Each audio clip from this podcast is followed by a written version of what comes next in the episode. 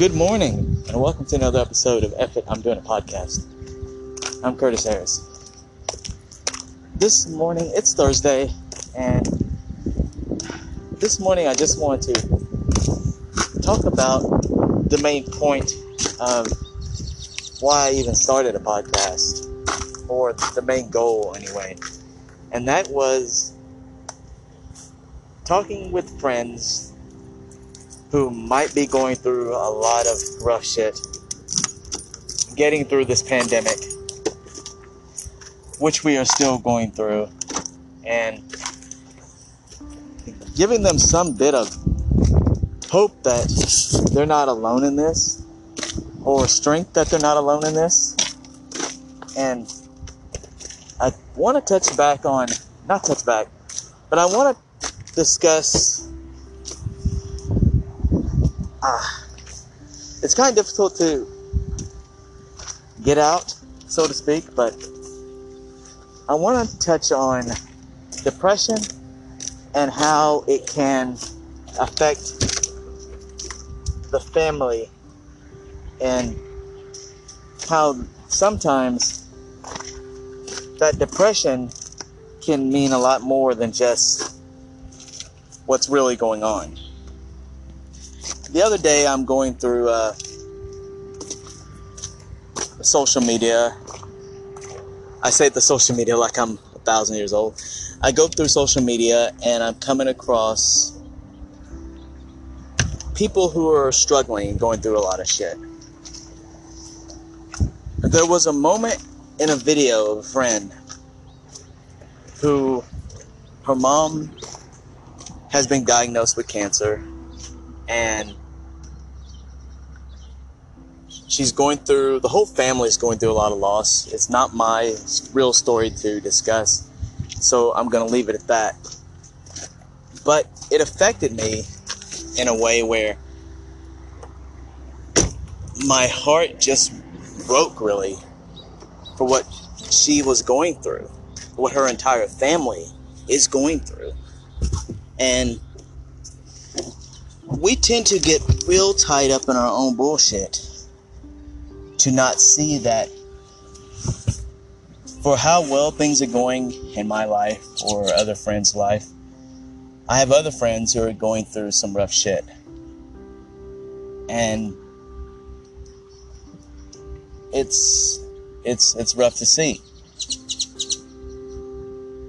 It made me think about when my mom passed almost 10 years ago, and or over 10 years ago, actually, and how that affected me and what I went through. That was really the first major loss in my life that I've had since losing grandparents years ago it affected me because it's my mom. And ever since then, I start to see things very different. I look at death different. I look at life different. That it's not a given, that it can be gone in one day or one hour. And I try to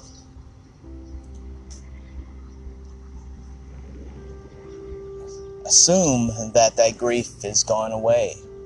But ever so often, I'm reminded of that grief. Grief takes a lot of different forms. We either decide that there's nothing left to live anymore and we're suddenly not taking care of ourselves. We're suddenly not cleaning the house. We're we're not taking care of us. We're not making helping ourselves get healthy. We're just avoiding all that.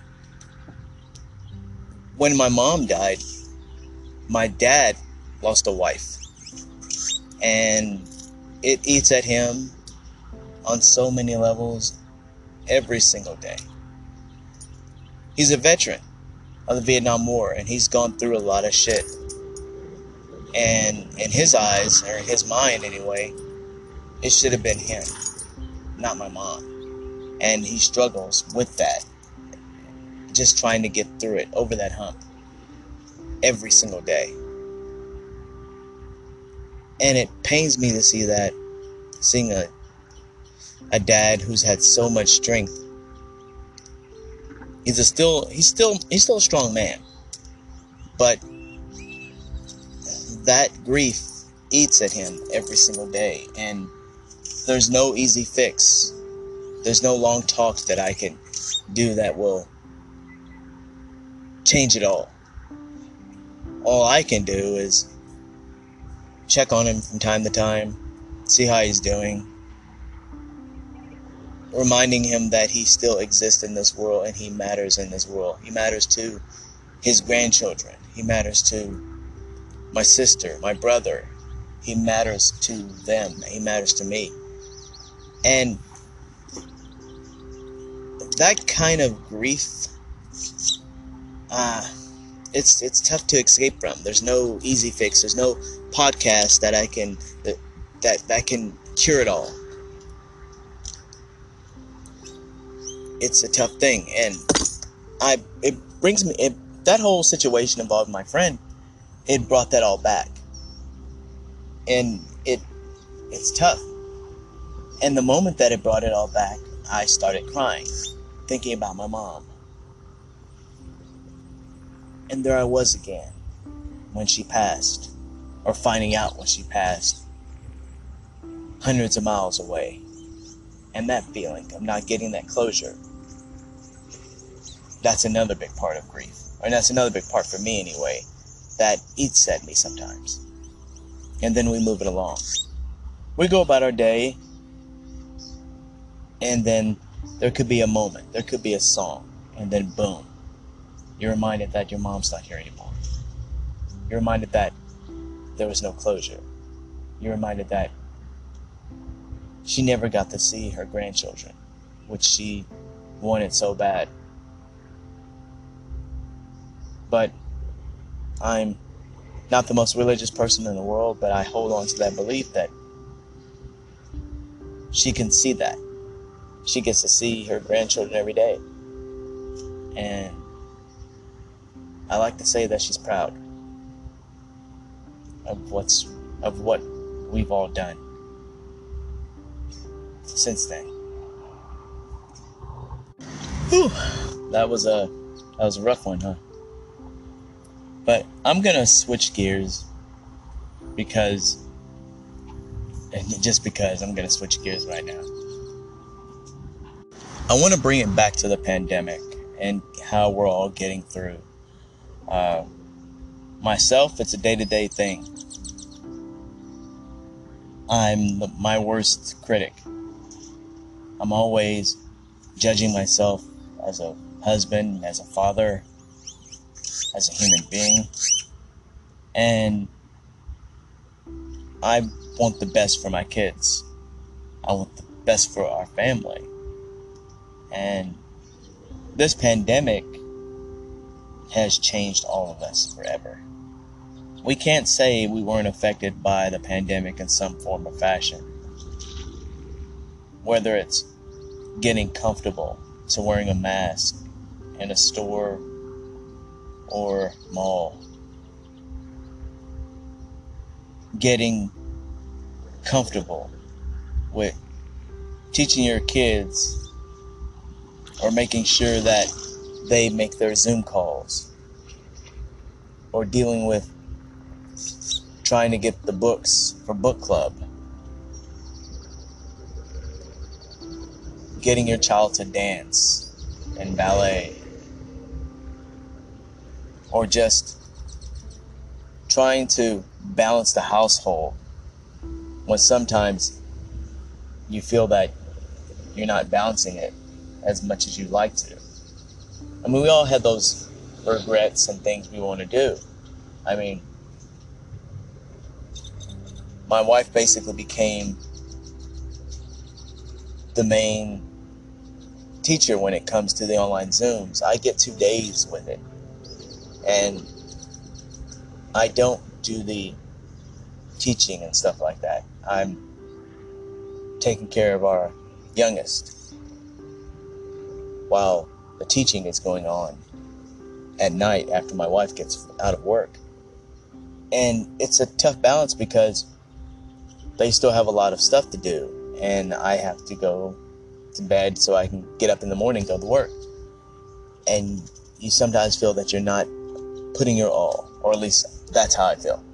But we all have our balances on trying to get through it. It has not been easy. Uh, if you're a married couple in this country right now, you know exactly it has not been easy. It's been challenges after challenges. We've all had little moments of the littlest thing could set us off because we're so traumatized by the pandemic itself. And then a lot of that is thrown into the arguing or the indifference that we have. You're not alone.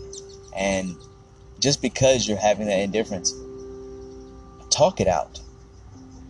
Talk it out. Don't just let it simmer and keep move pushing on because that doesn't help anyone. I'm pretty sure there's a lot of newly fresh divorced families that know that that's not the way to do it. Try to communicate because we're all going through this as a married couple. We're all going through this. And we will get through this and there will be a balance and we can go back to arguing about little stuff instead of major stuff.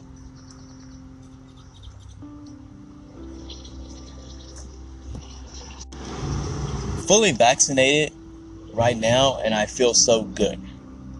I feel good because I can't wait to travel again, go on vacations with my family, see friends and family, get drunk with friends and family. I'm I'm I'm excited about what that could bring because we're so close uh, to finally getting the country in some kind of order. It's not perfect; it won't be. Uh, we deal with a lot of people who politicize the mask, who politicize the vaccine, who politicize the air, who politicize how we walk, who politicize everything because they've built themselves into this mindset that they can never be happy. Those people to me are people who will never be happy. There's never going to be a moment when they're going to be able to crack a single smile off their face because they're too angry about this person is wearing a mask. I don't know this person from fuck all, but I don't like them wearing a mask. This person is getting the vaccine and showing it on his Facebook or Instagram. I can't stand that person. I don't believe in that. I believe in bullshit fantasy stuff that the vaccine is supposed to do, according to this Facebook doctor who never even graduated from high school who was too busy telling other people what to do. And you get those people who try to influence your mindset. They do it in a passive aggressive way, they try to influence your thinking on that. Real talk, I took the vaccine because I did research on the Pfizer. I took the Pfizer. And I took it because one, I want to be fully vaccinated because I knew the country was going to start to shift towards making sure people were vaccinated. And I wanted to be able to take my mask off around my youngest, around my little girl, my girls. And I wanted to be able to kiss my wife. And it's been over a year and a half, and I haven't kissed my wife at all because of the virus and because of the fears of, of what could happen. And I don't want our entire house to, because of my, oh, I'm going to kiss my wife no matter what. It would hurt my, it would, if my daughter got sick, if my daughters got sick, if that happened, how would, how would I be? I didn't want that. So I'm getting fully vaccinated. My wife gets fully vaccinated today. She gets her second shot. And we'll see how that works out for her. I haven't had any issues at all. I had a sore arm. And that was it. And maybe that little bit of, oh, I feel a little wobbly or sleepy. No, that was all in my fucking head. I was fine. I was completely fine. Next day, I felt great. Everything was going great. Bill Gates hologram popped up to let me know that him and Tupac were going to make sure that I was going to get the best HBO Max Wi Fi when that second shot kicked in. No, I'm kidding. I'm totally kidding. Tupac and Bill Gates holograms are not going to visit you after a second shot. I'm kidding. It's called a joke. I have a bad delivery for it sometimes, but catch me on the right time. But seriously, I feel great and hopeful about what's to come.